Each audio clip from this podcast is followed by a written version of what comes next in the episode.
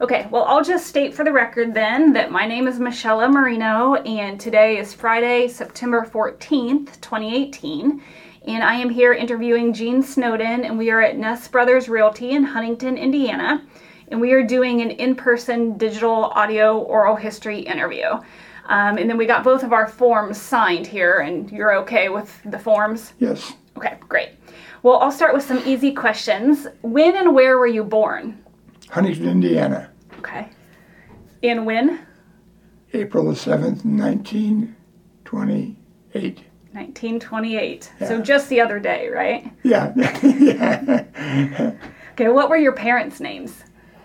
Ben, my father, and Anna was my mother. Okay. And what was your mother's maiden name? Or, O-R-R, Okay. Where's your family from originally? right here. In Huntington? Yeah. Yeah. Okay. Even going back further, had they migrated from the East Coast, your grandparents, or? It lived in Union Township, which is just five or six miles, well, out, out where, um, what's her name? Siburns? yeah, Yeah. Seaburns. Seaburns, yeah. Where they I live? used to get my milk from him. Oh, really? Well, he'd milk cows, and then I'd go out and get the milk, and it was fresh. That's nice. um, what were your parents' occupations? My dad was the manager of Perfect's Wholesale House. Okay. It, it was just a place where grocery people came to buy their groceries and stock their shelves. Okay. And he was there for 40 years, probably. Wow. Okay. And did your mother have a job outside of the home, or? Yeah, she worked at, um, what's the name of that place?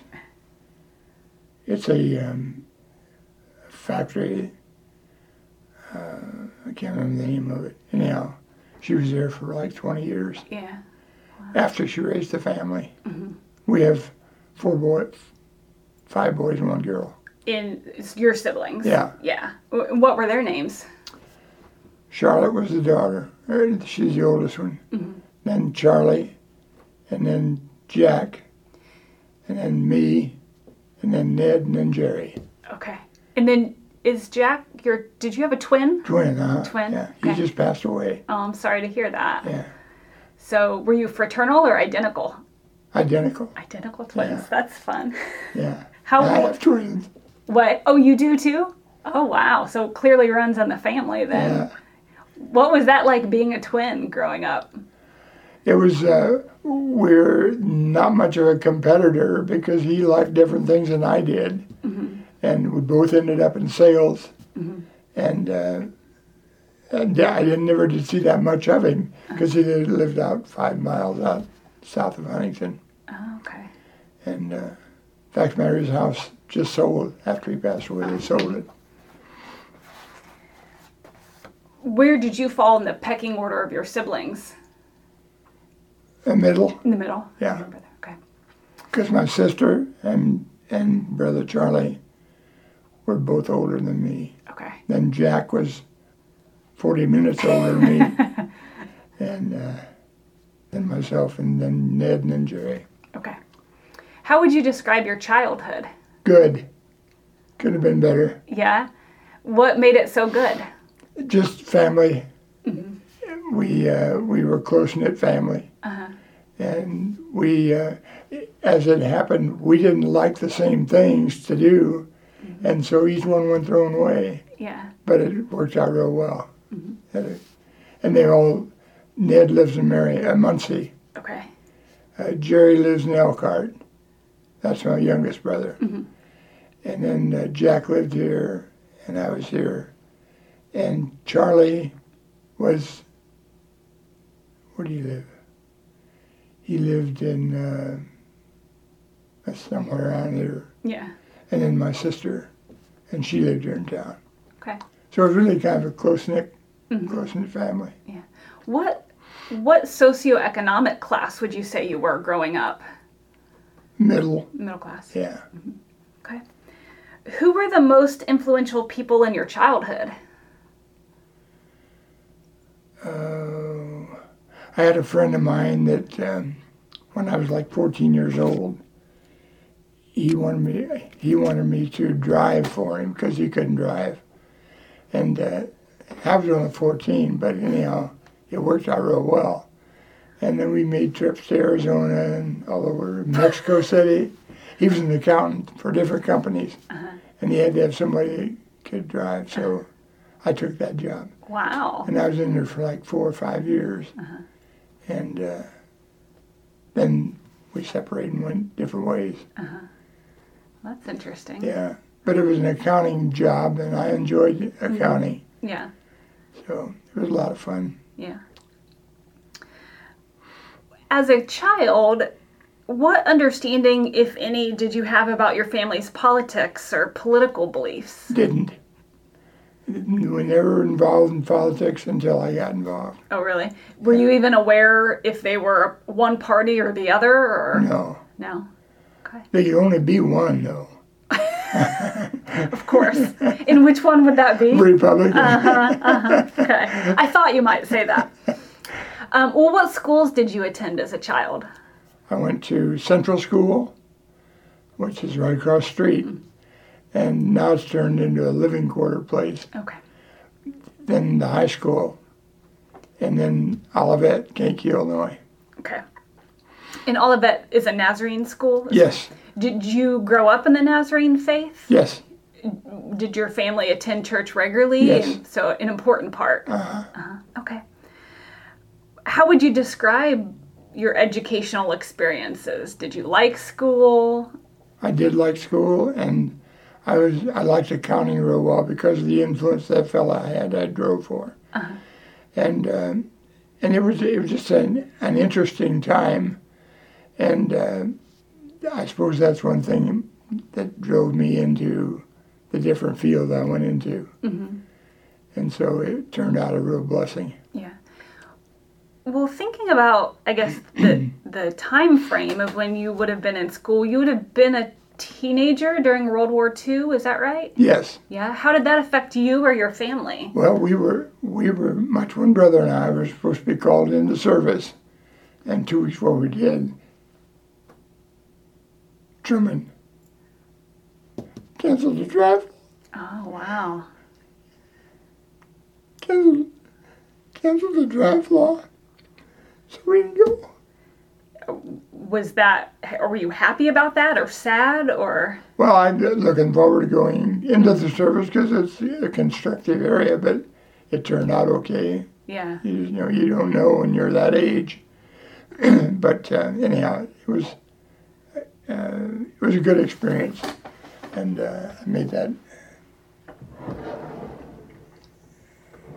Kind of.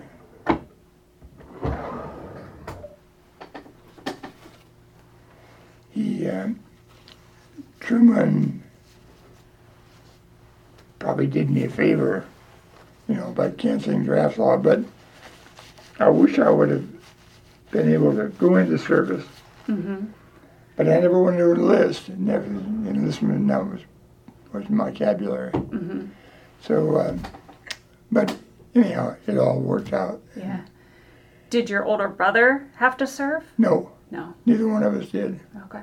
Now Charlie did. He was in the Navy, and Ned, which is the one younger than me, was in the Navy also. We had two of them in the Navy, Okay. and uh, they were at uh, Chicago. Was your family? Did they take war jobs or affected by rationing or things like that? My my mother worked at uh, a factory that made materials for war, and uh, my dad, of course, he was in the grocery business, so took care of his time. Yeah, I bet that did affect him. Yeah, he went from from being a worker there to management, so he ran the wholesale house. Wow. They, they sold the groceries, and they also had these hucksters, the guys on those trucks, you know, they go out through the country and sell, and they'd come in there and load up that night. Uh-huh. And he enjoyed his work, but it was long hours. I bet. Yeah, like from seven o'clock in the morning till ten o'clock at night. Yeah. Wow. But it was something you just expected to do, you know. You're good to have a job, mm-hmm. and he felt fortunate. yeah. Yeah. Imagine. Well, even as you were getting into your teenage years, what were your views about the state of Indiana or being a Hoosier? Did you think about that at all? No, No. uh, government was not one of my fortes. But uh, it's uh, when I got the exposure to the city council and the county council, and uh, it, it became a part of the, the blood relation, sure. Sure. and uh, then it just grew from there. yeah. So when did you graduate from Huntington High School? 46, 46. 1946. Okay. And then did you go straight to Olivet? No, I did three years later. Okay. What did you do in the, the three years between? Worked, worked Yeah. just wherever I could find a job. Okay. But uh, the the funding was a part that you know I didn't have any chance to. My my parents with five kids didn't have the money for it, Yeah. and uh, so I just, just stayed and worked. Mm-hmm. And then one thing developed another thing, and next thing you know, I'm with the uh, university, with uh, Olivet Nazarene University, Uh-huh. and. Uh, I ended up uh, on the board there for 41 years. Wow. That's, a long time service there. Yeah. Um, well, what did you major in when you were at Olivet? Majored in accounting. Accounting. Uh-huh. Right. Yeah. I, I really enjoyed that. It was good. What did you hope to do when you graduated? Didn't have any idea. I was just trying to find a place to call home, mm-hmm. and uh, and that happened to be a way to do it. Yeah. Did you know you wanted to come back to Huntington? It didn't it didn't make me any difference. Yeah. But when you have when you have a community that's a part of your life, it's easy to stay here, you know, rather than go out and try to find someplace else. Right. So, uh, but it it worked out just perfect. Yeah. That's great. How did you view your college experiences? What was college like for you? I was only there a year, Oh, okay. and then met my wife.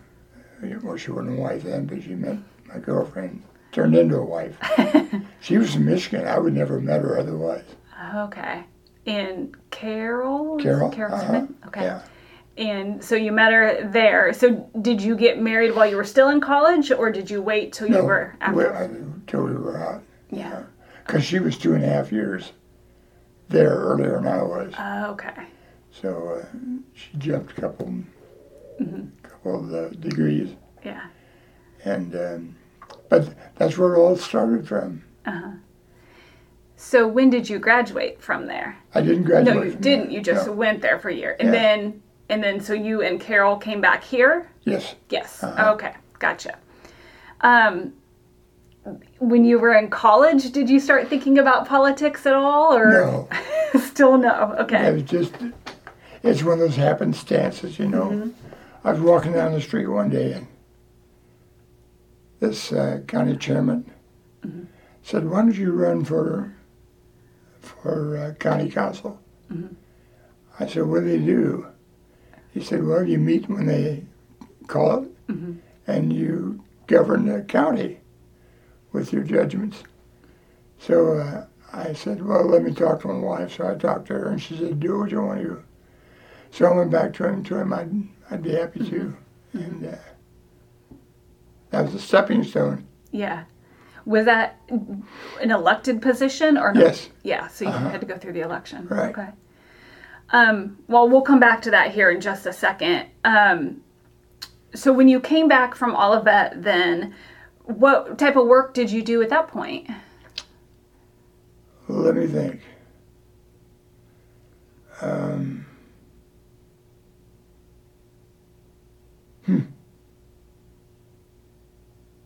I can't recall it.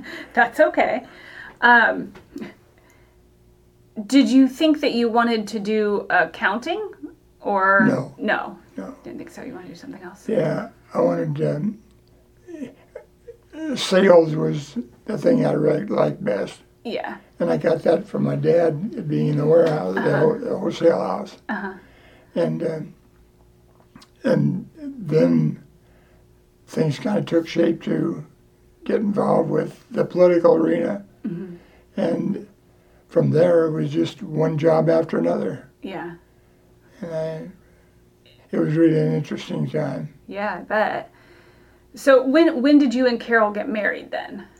We got married in, well, we just passed 69 years, so I'll let you figure it out. I can figure that out. Okay. um, and then you had children, right? yes, And four daughters. Four daughters. We had three in one year because the twins were born a day before my oldest daughter was a year old. Wow. I bet you all were busy there for a while. She was. I I bet. was out scratching where it didn't itch. Yeah. Oh my goodness. Um, eh, what were your daughters' names? Uh, Connie was the oldest one. And then Barb and Bev are the twins. And Jody's the youngest one. Okay. Yeah. Okay, so you started telling me about how you got into was it county councilman? Yeah, Uh, Was that in the early 60s or was that early 60s. early 60s? Uh-huh. Okay. What was that first position like? It was just on call whenever they whenever they needed you, or they'd call a date and you'd be there. Uh-huh. And uh, I, I really did enjoy every step we took in the, in the political arena because it was just it was just a different thing all the time. Uh-huh. And uh, it it was important to me because I knew that what we did there was going to affect a lot of people. So, what types of things did you do in that position? Or what type of problems would come up? Oh, anything involving the county, uh, whatever. Well, there's a lot of different things that affect it, but uh, it's just one of those things where it takes a judgment call, and you want to make sure you're doing the right thing because it affects a lot of people. Yeah, And uh, so it turned out real good. yeah. So, I'm assuming you ran as a Republican, Yeah. right? So, at that point, had you, did you have a sense of like what the party was like, or No. That was that what everyone was up here? How, I guess, how did you get into the Republican Party? My closest friends were Republicans, and one of them was the county chairman, and so that, that worked out real well. Yeah, and uh, he was the also the the uh, head of the license branch. okay. So, uh, and he was he was a good supporter of mine, and gave me a lot of opportunity I wouldn't have had otherwise. Uh-huh. And what was his name? Paul Johnson. Paul Johnson. Uh-huh. Okay.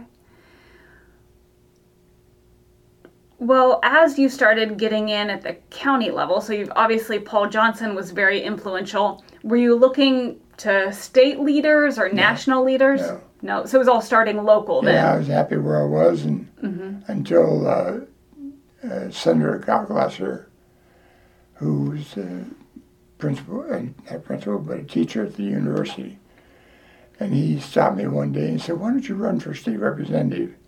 He said, "We got a joker, and it's a, a laughing stock of the of the house." And I said, "What do you have to do?" Important question. yeah. So uh, I, I told him I'd think about it. And so I asked my wife, and she said, do what you want to do. So I just threw my hat in the ring for the state representative job and won it. Wow. Did you have to campaign or anything like that? No, I didn't. Okay. I, the activities I had in the community were things that exposed you to that element. Yeah. And uh, so it was just pretty much a natural. Sure. So before you ran for you ran for the House first, House right? representative. Had you just been a county chairman, or had you moved to the city stuff as well? No, I, I was in Just the county council, Okay. and that's Uh, where I got to start in the political arena. Okay. Um, was it a tight race? Do you remember who you ran against? No, it wasn't. No.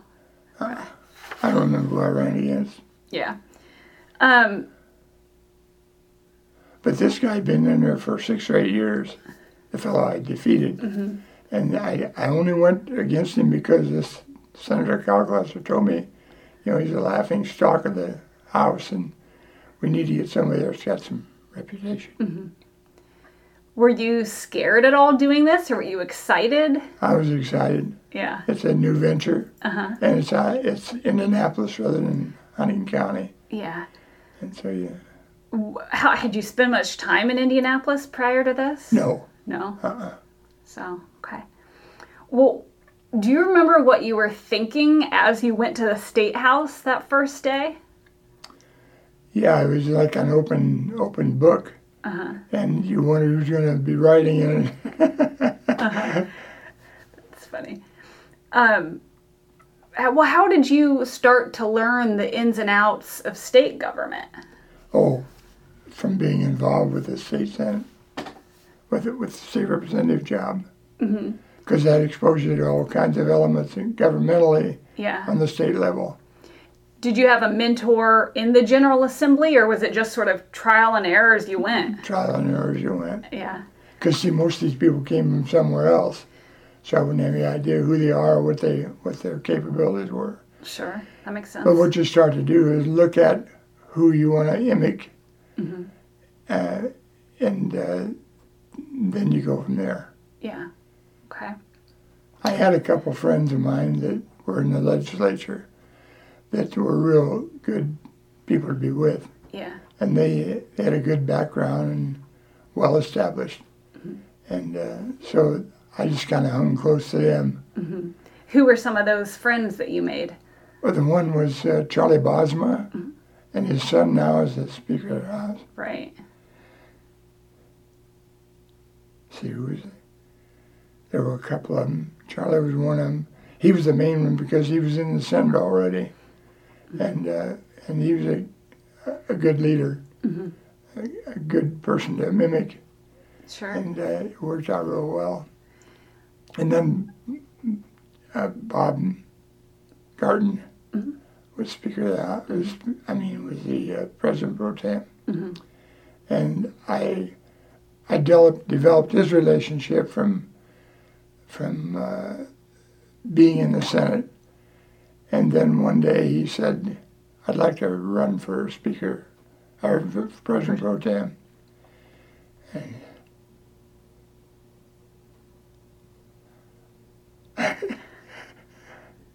I told her I'd be glad, be glad to help it. So she had a list of the legislators, mm-hmm. Republican legislators, had them each sign that they would support him, mm-hmm. and he was in, was trying. Wow. Because I think he was kind of a long shot, wasn't he, the Yeah. first time? Yeah. Wow, that's neat. And he, he held that spot for a long time, too. yeah. So, what then made you switch over from the House to the Senate? Uh, Senator Cocklusser retired, the guy that got me involved with the House Representatives. Okay. He retired and wanted to know if I would run for that office. Uh-huh. And I said, well, let me give some thought. And he said, don't think too long, because I have to let him know by tomorrow. he had somebody else that he was talking to. Uh-huh. So uh, I told him I'd do it Yeah. after I talked to Carol. Sure. But it, it worked out just perfect because he was a good guy from the university, nice personality, and uh, and he was really helpful to me, knowing what what to do because that was green territory for me. So, uh, but from there it's just one step after another. It seems like to me that maybe it's a little bit different back in the 60s and 70s than today, but correct me if I'm wrong. Did you have to be in contact with your constituents as much, or how did you know what issues to take up or what legislation to put forth?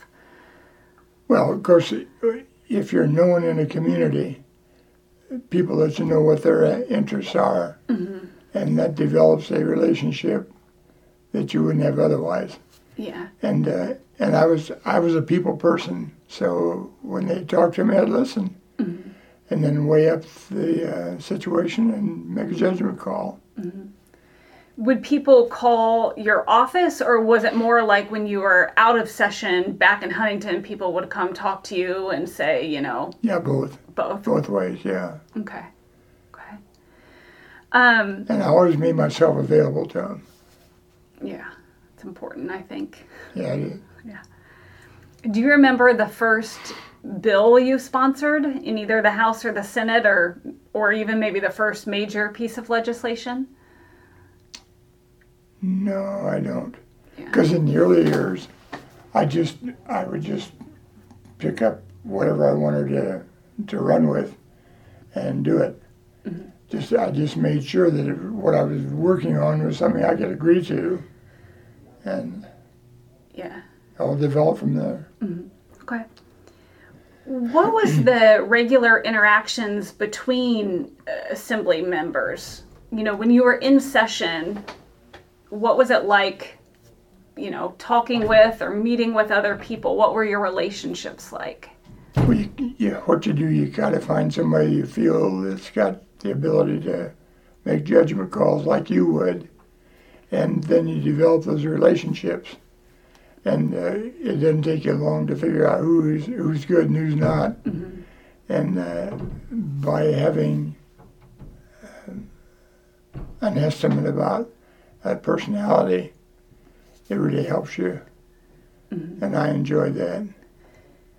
Did you mostly work within the Republican Party or did you try to develop those relationships across the aisle too? Or, or how did that work? I just in the Republican Party. Yeah. Okay. And then the other side comes to you because they need you for your support, you know. Mm-hmm. So that that's how that developed. Okay.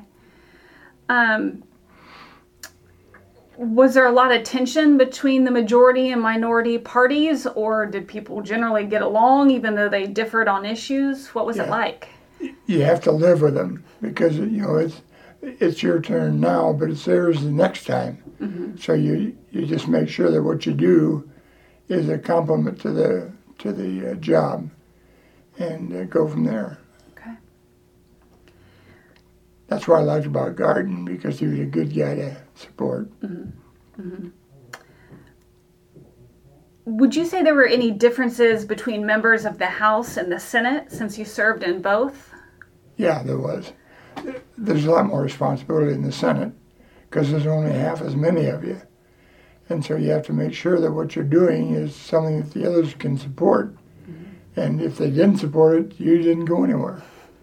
So, uh, and that's another thing is picking and choosing what you want to uh, what you want to develop. And uh, education at that point was important to me, and uh, that worked out real well. But uh, you, you just have to, you have to, well, it's like life, you know, you have to decide what you want to do and then you go after it. And that's what I did. Yeah. Was education an important issue for you early on, or is that something you developed as you were in the legislature and realized you needed to work on? Developed. Mm-hmm. The exposure you get in these different positions mm-hmm. is what finally determines what you're going to do and not do. Mm-hmm.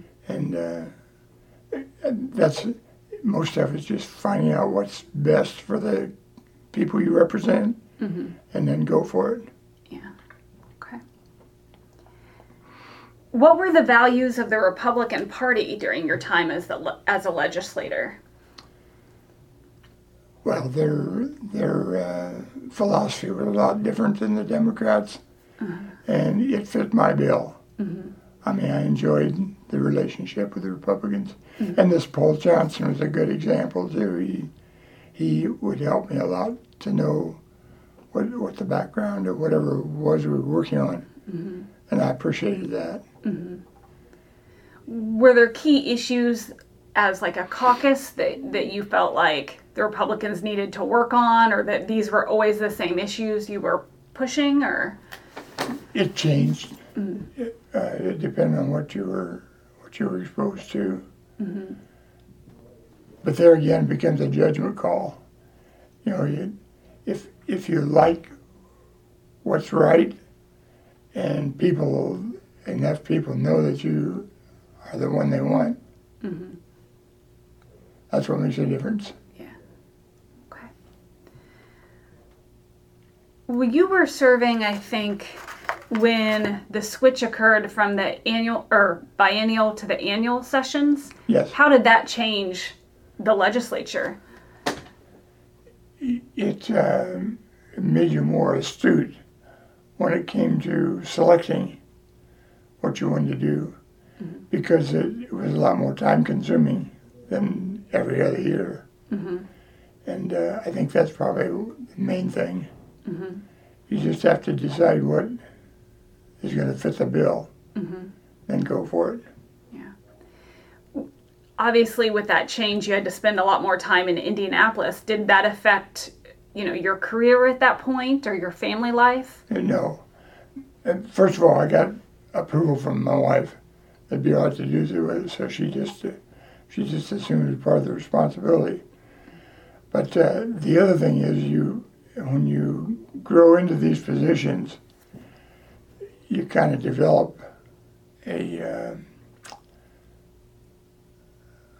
you develop a attitude toward government that determines where you're going to go from there. And uh, I was I was real happy that I chose the direction I did. Because it all worked out perfect. Yeah. Okay. Um, you were serving in the 1960s and 70s and later as well, but that was obviously a really tumultuous time in the United States. Did sort of national issues trickle down and affect state issues? Any big ones that you recall? It does because whatever you have on the national level came from the state level, and uh, that's and that's where your structure of uh, push and enjoyment comes from. Okay. Do you recall what some of the major political or social issues were that you had to grapple with during that time? Oh no, I don't. I don't remember. Yeah. Okay. what was your relationship like with your seatmate? Oh, on one side was good, and the other side wasn't good. My close friend, excuse me, was Bill Dunbar from Terre Haute. Okay. We were, uh, you know, two different elements entirely, and yet we got along real good together, and we, we carried legislation together, and uh, he became a real close friend. Yes, what you kind of do is pick and choose who you think's going to be a supportive of yours, then you go for it. Mm-hmm. Kind of surround yourself with those people. Right. Right. Uh-huh. Okay. Well, you've already shown this to me a little bit today, but I've read you were known uh, for your sense of humor and your puns. How did you use humor in the legislature? Well, if it, whatever, uh, whatever they were working on, if it fit a uh, joke or something, I'd relate it, the tie-in, and uh, of course you, you do it with intelligence rather than ignorance because you, after a while, if you don't do it right, you're not going to be there. Right. So Now, I think I read a story somewhere. I don't know if this is true or not, so correct me. But if people were giving a speech on the floor and it was too long, you would hold up a time card. is that true? that's true, That's funny. and the people appreciated it. I bet they did. down with me. Yeah, I bet they did. Uh, that's funny. But you get these wordy people. What? Oh, get these wordy people, and some of them like to take the time, and you're busy, and you don't want to sit there and listen to a mumbo jumbo. right, right. So Well, can you um, walk me through the process of generating a bill? When you knew that you wanted to put forth legislation, what then happened? you get a supporter from the Democrat side, in my case, and you, you have friends over there who you who you trust and who you don't, and you go to the trustworthy ones, and explain to them what you're trying to do. They they put their name on the bill. Okay. and then they would help you in committee actions and whatever else. and go before the floor and explain to them what, what they're endeavoring to do. They picked up the Democrat side. So, uh, and then if there's any questions, they always refer back to the author, and you have to go up and present your side of the coin. Okay. So would you have to do the research yourself, or did you use like legislative services, or Me, you did it yourself? right? Okay. Yeah, because they're busy with so many different things, uh-huh. and when you need them, that's when they're not available. So I just developed my own workings Okay. and worked out real well. Okay. How how was legislative business conducted like outside of formal votes and committee meetings? You know, did you meet with people and, and talk or what did that look like? Yeah, they the guy told me one talked to me about bill number so and so, and I said I hear better on a full stomach, so maybe we ought to go get a bite to eat. you know, you're down there with no expenses on the, I mean, no expenses, income, Right. and uh, and they expected that, but it wasn't hard. It wasn't hard because they, if, if they like you, they'll do it, Sure. and uh, so So it- that's what I did. I wouldn't. And they said, "Where do you want to go?" I said, "Out to Fujiyama." You know that is. no. It's on the west side of Uh-huh. of Indianapolis, Uh-huh. and it's a Japanese place. Uh-huh. Good food. Well, we'll have to try that out. then. Yeah, Fujiyama. I don't know if it's run that way now or Yeah, not, but when. I was over there, it was really a nice place. to Uh-huh. So, So- talking over meals and coffee and things like that or Yeah, and yeah. you take notepad with you and write down what you want to Mm-hmm. ask questions about or high points you want to bring out. Sure. and uh, it, most of those were where they were trying to gain votes for particular bills, Mm-hmm. and it gives you a chance to evaluate. Mm-hmm.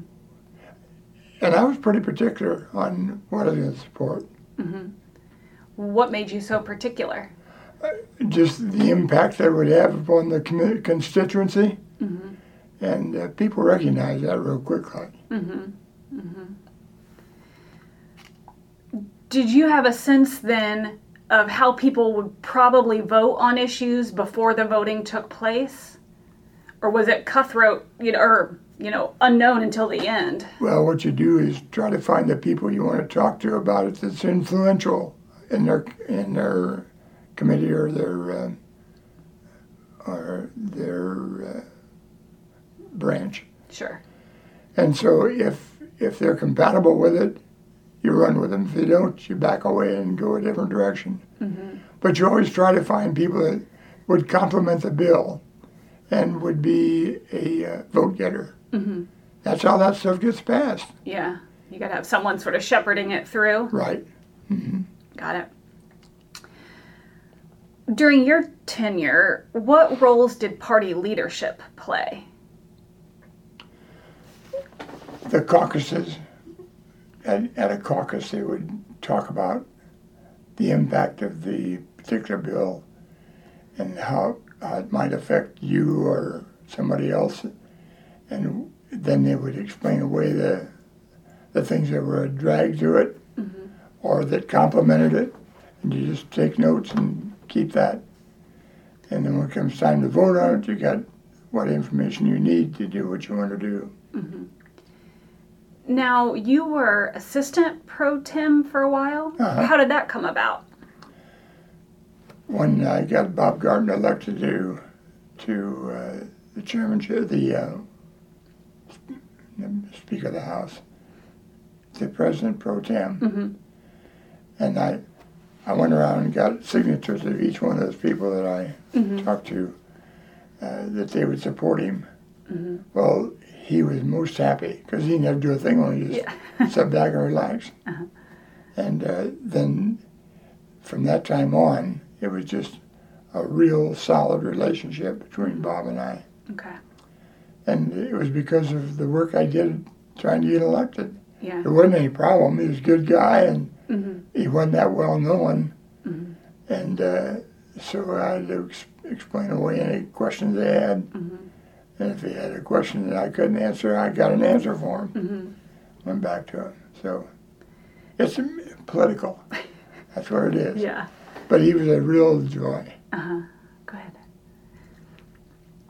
Um, what was the relationship between legislators and lobbyists like during your time? You find people who you can trust and people you don't trust. Mm-hmm. I didn't waste my time with those. I don't. I don't think like they do. Mm-hmm. Well, Herman Schaefer was a, a good example of that because he he knew a lot about the lobbying process, and he was at car car dealerships, and uh, so I just if I had a question, I'd just go to him and get an answer for him and bring it back, Mm-hmm. and I trusted him. Uh-huh. Worked out real well. Yeah. So would lobbyists um, sort of just come try to talk with you and get you on board with their legislation, or would you not not even interested in really talking with them? Like, what was their access like? No, I I listened to them all. Okay. It, it took time, but I listened to them all, Uh-huh. and I'd pick and choose who I wanted to and what I wanted to to follow, I see. and uh, that worked real well. Mm-hmm. Because if if people feel you're honest, I mean, you, Yeah. Okay. What do you think the public doesn't know about the General Assembly or how it operates? Are there inner workings that we just don't know about? I don't think people care that much. If they've got a bill and they want to get it passed, they contact you, help push it through. Mm-hmm. If it's if it's a good bill, mm-hmm. and uh, and they recognize that, so that you end up being contacted by the people that you have confidence in mm-hmm. to get done what you want to get done, mm-hmm. and it doesn't take them long to figure that out. So if there's people who have, you know, issues that they want to put forth, you know, they'll they'll come to you. But if not, most people just aren't aware of how it works. You think know, they trust you. they trust you Yeah. to do the job for them? Yeah, because you you know if, if you if you have confidence in somebody, let them do it. Uh huh. And uh, if that doesn't work out, you go talk to them. If that doesn't work out, then you drop them. Yeah. Yeah. But it's uh, it's it's just a personality Uh huh. situation where you Yeah. Well, I was wondering if you could tell me a little bit about because I, I don't quite understand all of this. I know that you um you, you said you were involved in helping get Bob Garton in and then you were assistant pro tem too.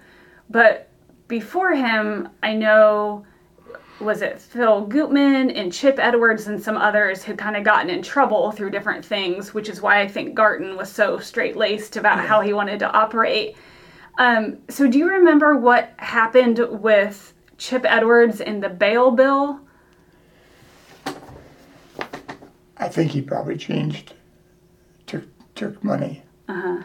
I I don't know that for a fact, Yeah. but he was an attorney, and they do a lot of things that you and I wouldn't think about doing, mm-hmm. and that's one the same type of situation. I liked Edwards real well, but uh, but you you have to keep an eye on people like that too.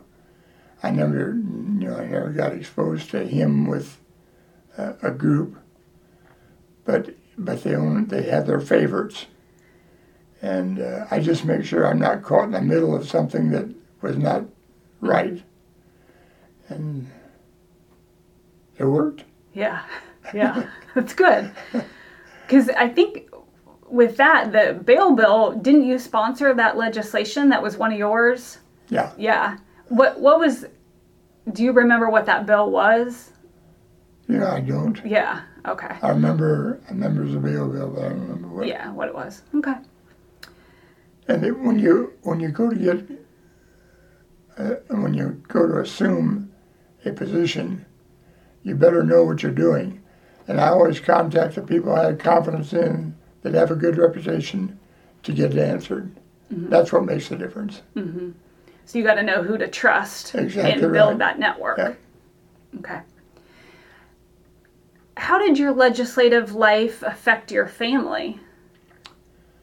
Well, I got their permission to begin with uh-huh. before I ever got exposed to it. Mm-hmm. And then, of course, once you're in there, then it's just up to you to make the thing work. And my wife was real supportive, and I kept her apprised of all the things that were happening Mm-hmm. because she was here with four kids and I'm down there doing my trick, Yeah. and uh, so it's um, it, you just have to make sure good communications, Yeah. like anything else. Sure. What what was your were you selling insurance or were you doing realty during this time of your service? Insurance. Insurance. Yeah. Okay. How was that balancing the that career and the legislative career? Well, I had a twin brother that was in uh, insurance also, Okay. and so when I needed help, I just go to him and he let I let him follow through on the local level. Okay. So it worked out as a team. Yeah. He was a county commissioner too. That's nice then. Yeah.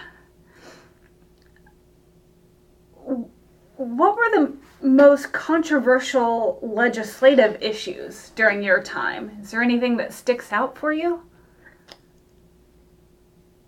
No, because I I would study whatever they were working on, and then I'd make a judgment call and I'd stick with it. That's it's the wishy-washy ones that get in trouble. Mm-hmm. And it's where you do one thing one time and another another, and that- that's what destroys your image. So you wanted to make sure you were consistent. Right.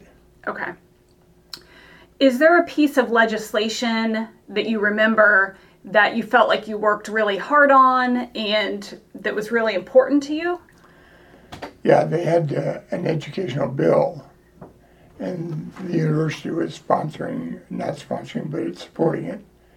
And uh, so I made sure that I thoroughly understood and knew what the structure was. And then whenever anybody would ask me, I could just unload on them, you know. Uh-huh. They know. Was this the one that allowed um, people who gave donations to get the tax credit in Oh, yeah. businesses? Is That that was that one of bill? them. That was yeah, one of one them. of them. Yeah. Okay. Because that sounds like that was an important one that, that changed Yeah. um, financial for colleges. So did you have a close relationship to Huntington? Was it college at the time? Uh-huh. Um, before you went to the legislature? Uh, Yeah. Okay. Yeah, because a lot of the stuff I worked up there on, and uh, the president was a good friend of mine, and so he would converse with me about things that were effective in their uh, branch of the, uh, education, and then I'd, I'd carry the carry the ball on Yeah. Okay. Um, I've read in a couple of different newspaper articles that you were sort of known for being anti-regional or anti-regionalism. What does that mean? They were- he was circumventing local government, and I didn't like that. Uh huh. I mean, it was, it was a like ten states would get together and do whatever. Well, I don't. I've never known ten states that agreed on anything. so I didn't. It's called regional government, and I don't like regional government. Uh huh. And I wasn't a bit backward about it. Was that something that was just? Why was that so popular during the time, or was it? I Oh, guess. it was. It was. It was becoming popular, and uh, and I did everything to fight it I could, and it finally died out, left. But it could have been a real damaging thing because when you deal with a regional, you're getting away from the local, and I didn't like that. Mm-hmm. And so I fought hard to get that straightened away. Why didn't you like it? What What was important about it to keep it local for you? because you're taking the power away from the people locally mm-hmm. and giving it to somebody in, in five five states over. Mm-hmm. Because that's what it was, it was different than a state thing. And uh, but anyhow, and it all developed later and showed up real good. So I appreciated that. you have to be careful what you stick your head into because it can reflect back on you either good, bad, or indifferent. Uh huh.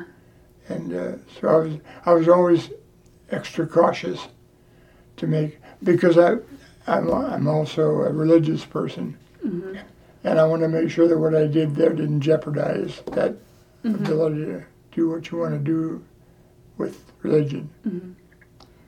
So, did you feel in particular with the regional stuff that that would sometimes tread on that? It would. That's right, without question. Okay.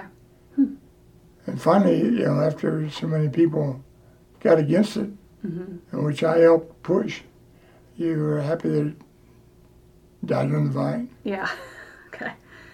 Um, you, it- from looking through your legislative list, you know, you were involved in a wide variety of committees during your time. What was committee work like? It was um, like, for instance, take the education. There are certain things that would affect a lot of people adversely if it ever got out of committee. And I made sure that I had the background from Huntington University and places like that that was doing a good job in education to make sure we didn't get caught in a bind. And uh, that really bore well for me because uh, they, people gain confidence in you. So, how I want to make sure I understand how it worked. So, someone would put forth legislation, and you would either vote on it or not, or it would be sent into committee, or is Right. everything sent into committee? Everything's in the committee. Okay. And then the committee would study it further and then sort of present a report on it, and then the second vote would occur. That's right. Okay. Uh-huh. And then is there a third vote as well? Can it be sent back to the committee or go forward? It can be, uh, yeah, it can be reversed, Okay. but it has to be done by the author. Okay. So if it's if it's something that you find out later that wasn't good, you just start withdrawing your your uh, support, Okay. and then it ends up dying on the vine. Yeah. But that's what's uh, that's what's nice about the legislative process, because by the time it gets to that point, you really need to know what's happening, Yeah. and if you keep on top of it, that's the guy that's going to make the difference. Yeah. Push it through. Now, did you get to choose what committees you would be on, or was that all done by the pro tem? No, you choose. You choose. Now he may ask you to to serve on a committee, Okay. and if he does, just make sure it's something you can agree to, mm-hmm. and then do it. But the, everybody has their area of expertise, Right. and they also have the influ- influential side of it too. Sure. So they, it, yeah, go ahead. Was there a particular committee that you really enjoyed serving on? You know, I know you were on um, the, some insurance committees, the education, um, the, a whole bunch, uh, even environmental ones, I think. Yeah. Yeah, the environmental thing you had to be real careful with because there are so many of these kooks that get involved with the environmental, and you're not sure if you, if you know what you're doing. Mm-hmm. You get to support the wrong one, and then that blemishes your attitude. What was your sort of take? Because I think I saw that you were on several different environmental committees and or were involved in maybe even some environmental legislation. What got you interested in that? I'm trying to think. There was back during the early years. There was a lot of misinformation that got out, and that established itself in the legislature. And that's what you had to work hard on to uh, make sure that what you're supporting is supportable, because uh, you know everything everything involves reputation, and if you get on the wrong side, it can do a lot of damage to you quickly, Sure. and some of it's irreparable. You, know, yeah. you, you can't you can't go back and make that stuff up. Yeah. So you have to you have to believe in what you're doing, or you got a real problem. Yeah. So were you just interested in environmental issues just personally? Not really. Yeah, it was more through the Yeah, through the through the legislative process, Okay. because people come to you and they have a problem with it, mm-hmm. explain it to you, and then you make notes, and mm-hmm. when it comes time to make a judgment call, you Yeah. got what you want. Okay. I think that develops a that develops a uh, a good basis for your future. Yeah, absolutely. I know we talked about being assistant pro tem, but I think you were assistant um, Republican caucus leader, chairman, and also floor leader. What did those positions entail? Well, the floor leader was what what the um, president pro tem wanted done, and uh, you know to to support his because Mm-hmm. and uh, then there it's a matter of develop relationships with people that have the power to make the judgment call. And Senator Bosma was a good one, Mm-hmm. and so was Dr. Borst, Mhm. good guy to work with. Mm-hmm. And their philosophy was right, and so uh, I just I developed friendships with those people, Mm-hmm. and whenever I had a question, they could answer it for me. Okay. Most of his, most of his personality influenced. Yeah, who you get along with Yeah, and trust and like Mhm. and okay. Can you tell me about maybe the biggest hurdle you overcame during your time as a legislature?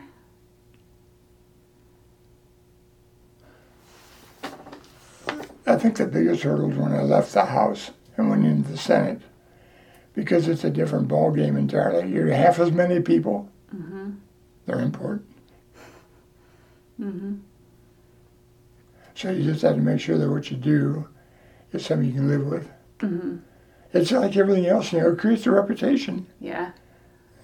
It sounds like that was really important to you, making sure that you maintained that and took the proper steps. Right. Okay. What was your proudest moment as a legislator? Well, I think that I think the the most important thing was the assistant president pro tem, because that puts you in leadership position right next to the leader, Mm-hmm. and uh, and that developed a real good program for me. Mm-hmm. And uh, and of course, when you get to that point, then people respect you more too because you you've gained ground, and uh, are in a position where you can do them some good too if they need it. Sure. But um, Bob Garton's an easy guy to work with. Mm-hmm. Yeah. I'm going to talk with him in a couple weeks. So Are I'm you? excited about that. Yeah. Um, You'll like him. yeah, he seems very friendly. Very nice. I suspect I may know the answer to this, but what, in your opinion, is the most important work of the Indiana General Assembly? The ferreting out the trash and pushing the good, the good legislation. Mm-hmm.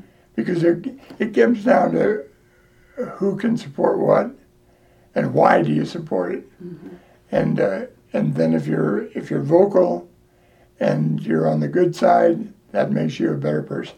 Okay. Okay. It's all reputation. Well, when did you leave the General Assembly?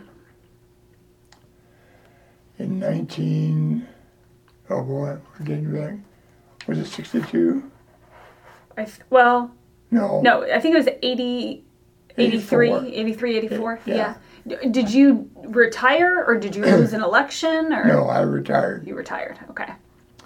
yeah your you know your life changes and uh, so do your your attitudes and whatever and i at that point had just had enough of the legislative process that uh, i wanted to make a change Okay.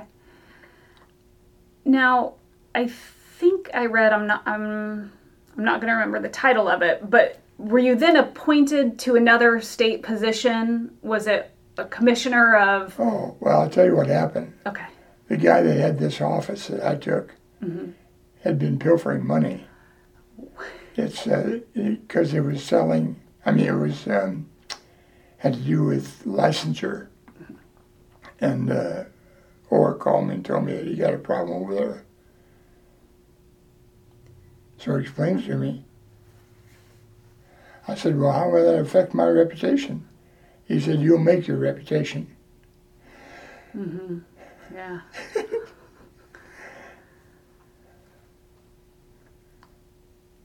So, uh,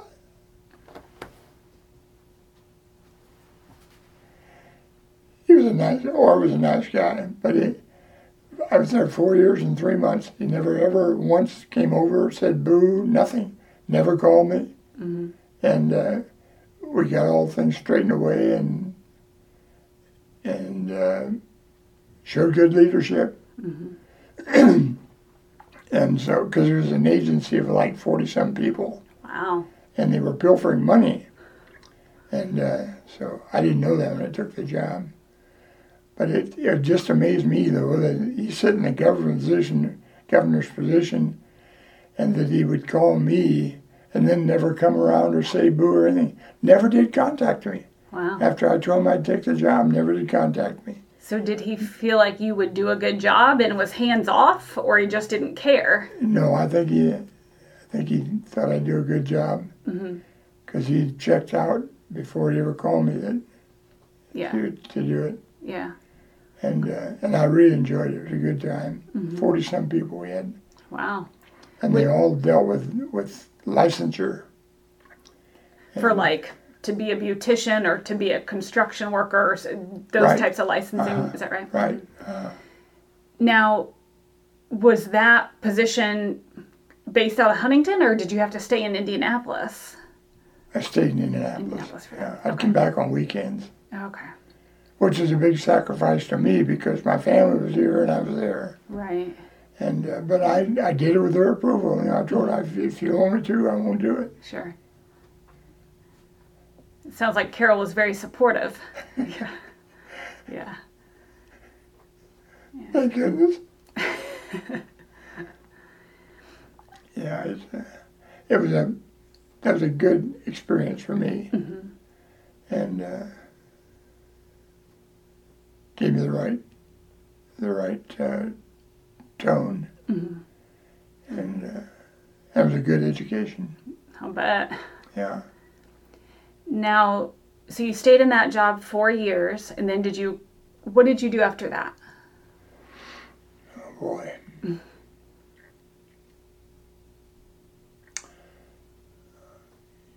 I came back to Huntington and uh, reestablished my insurance. Took it away from my twin brother, and which he was happy for because he hadn't. when you dump two people's items on one person, so he was happy for the transition. But um, that's what that's what did it. And he just he got tired of doing two people's job Sure. and because see, when you transfer those names over to him, then he starts drawing the commission, and I'm on the outside looking in. And uh, but I had the other job, you know, Right. and to, to tell you what kind of a, a situation it created, I had eighteen hundred dollars a year from the legislature, and this job paid sixty thousand dollars a year. So my my income, bingo. Yeah. And so uh, I didn't mind losing the insurance side of it when I had this side to take care of. Sure. And it just worked out perfect. Mm-hmm. So Okay. How?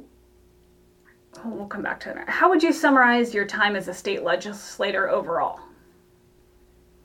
productive, It's a good word. yeah. Yeah. It was a good experience too, Mm-hmm. because you're uh, you're strictly dealing with personalities, Mm-hmm. and the better your life, the better job you do. Mm-hmm. So that was important to me. Yeah. That makes sense. So you came back then and worked back in insurance. Now, when did you decide to run for mayor of Huntington? When uh, the guy that was going to run for mayor wasn't a good guy. Mm-hmm. And so then this Paul Johnson, who was the head of the the, uh, of the Republican Party, Mhm. came to me and said, "You could do me a real favor." He had already called some favors for you, I think. Uh, anyhow, that's what changed my view.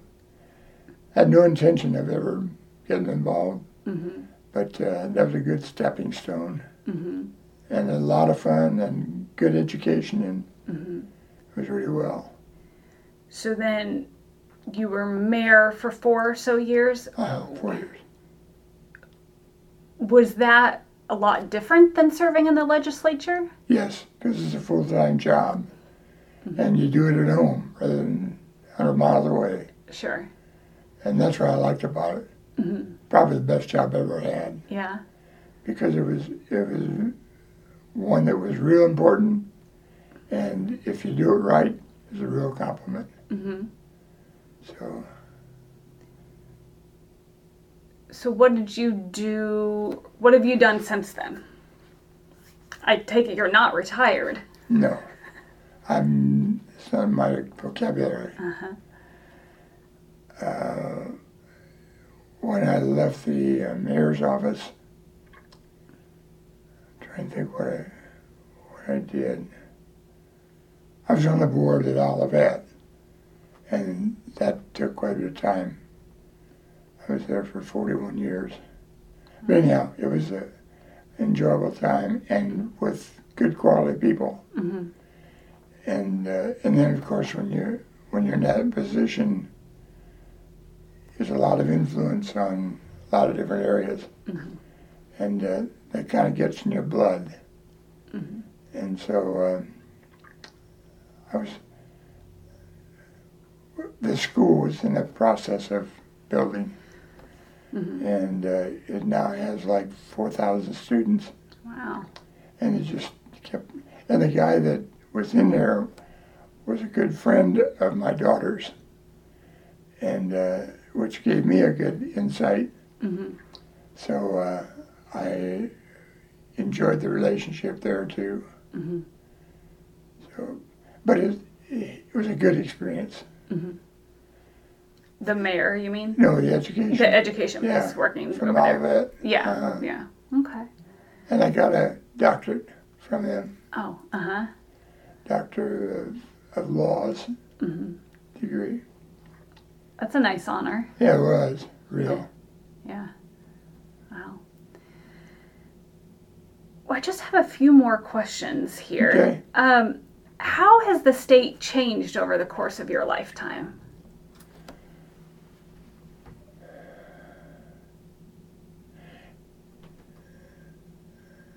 I think they're a much stronger governmental agency than what it used to be. Because they've we've had good leadership. And uh, and each time each person and Dr. Bowen's a good friend of mine and we had I did a lot of work for him. But it was it was a pleasurable job. And uh, it our government in Indiana is the best it's honest and pure.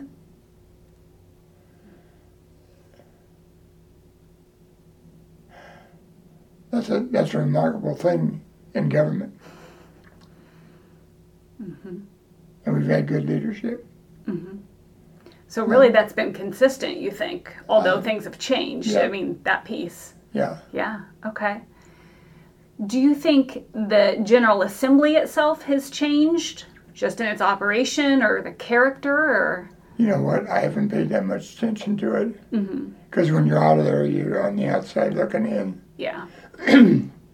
And I, when I left there, I just I left. hmm hmm So because I left there and went to the four years and three months in the agency where they Sure. The licensure Mhm. agency. Okay. Well, what, if any, enduring qualities do Hoosiers have or hold dear? Well, first of all, we're from a state that is complementary.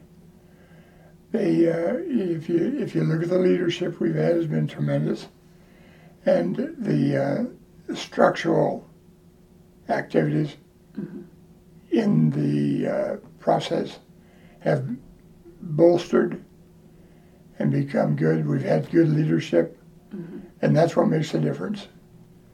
And when you when you have that quality, you know, it's not like Chicago or someplace like that where they have all kinds of problems. We mm-hmm. don't have that. Yeah. So you think uh, the, the people's trust in their leaders? Exactly right. Okay. That's what makes the difference. Mm-hmm. Okay. Well, that really is all the questions that I had, and there were a lot, I know.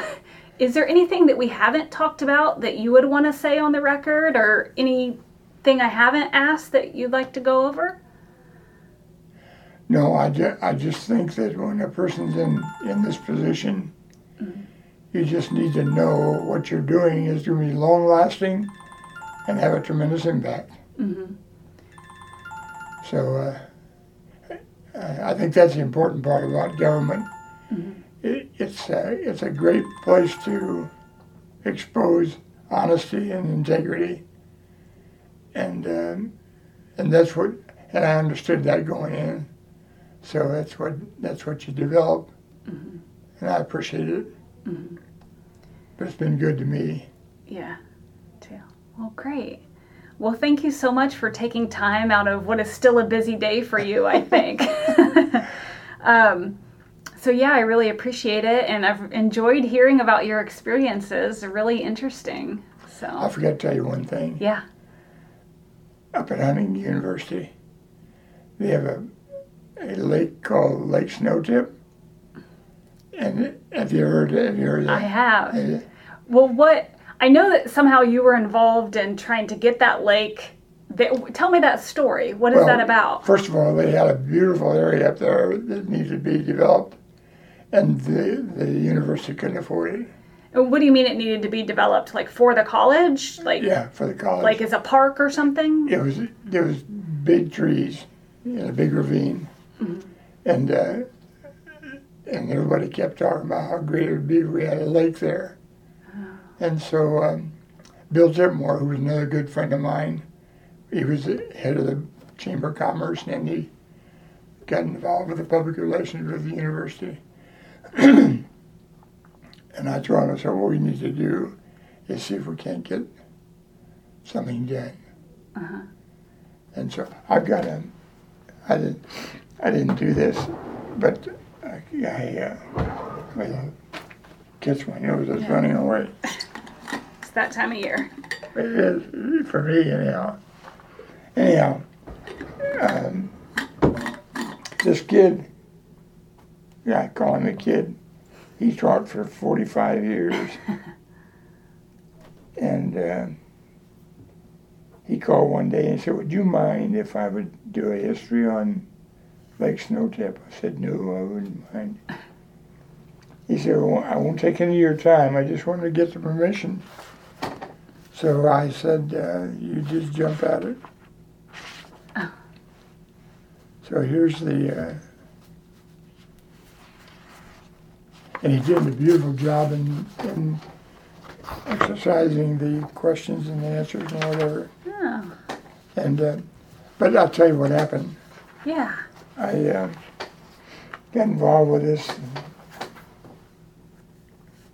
I was on the board up there for several years, and um, and saw the need, but no money.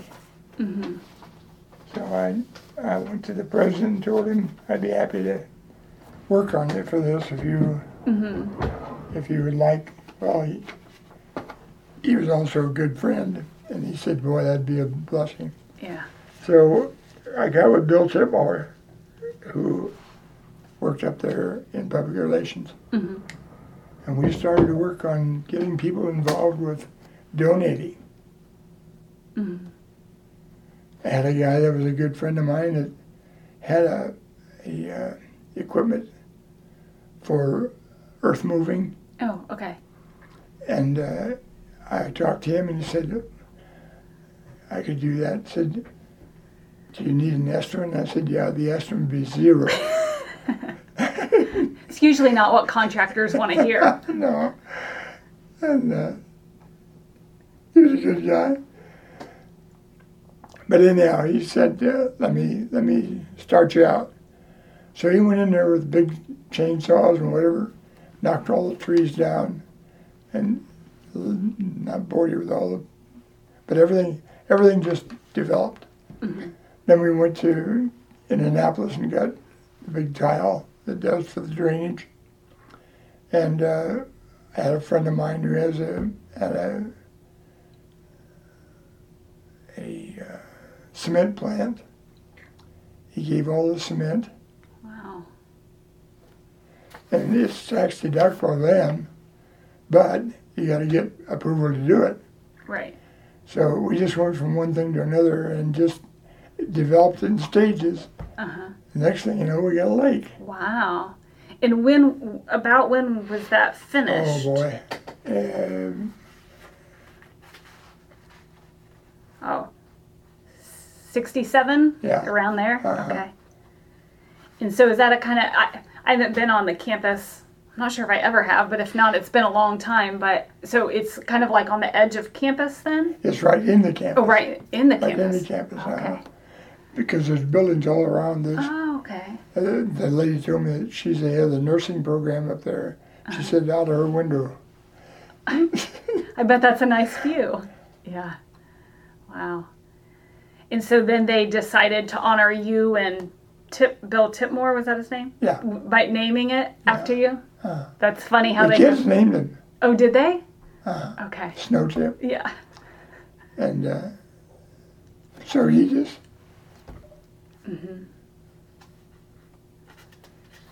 He gives a history of it. Okay. But he did a good job in doing that too, because you know I, I didn't give him any information, any information whatsoever. He just went out and made contact with people to do work. Yeah. Is this my copy to Yeah. keep? Oh yeah, that'd be great to to Yeah. have that information. To know Yeah, this about guy'd been a teacher for 45 years Uh-huh. and came back and and uh, this doctor at the university gave him permission to do the uh, research and development, Uh-huh. and uh, and he did a good job. Yeah. Well, that's nice to have that Yeah, told, that story told. right. So, well, great. Yeah, I had read a little bit about it, but um, I wasn't sure exactly how that came about. So, Yeah, that's how it is. yeah, that's nice. But that's the whole history right there. Yeah. We just, it was just trial and error. Yeah. We went out and contacted who we need to contact. Once Indianapolis, got the big tile donated. Mm-hmm. And uh, it's amazing how, if you ask in a nice way, what they do. Mm-hmm. That's a great, a great and important story too. So, Yeah. It's, uh, that'll be there forever. So, yeah, it's a nice legacy to have. Is there anything else that we haven't covered about your time in the legislature or as mayor or any stories that we've left out? Uh, I don't think so. We've been pretty thorough. Yeah, you cover a gamut. Okay. Well, thanks again for for talking with me. I really appreciate it. So Yeah, I'm glad to have been able to come up today. I am glad to meet you too. Thank you. All right. Well, I will just go ahead and hit stop then on these. Okay.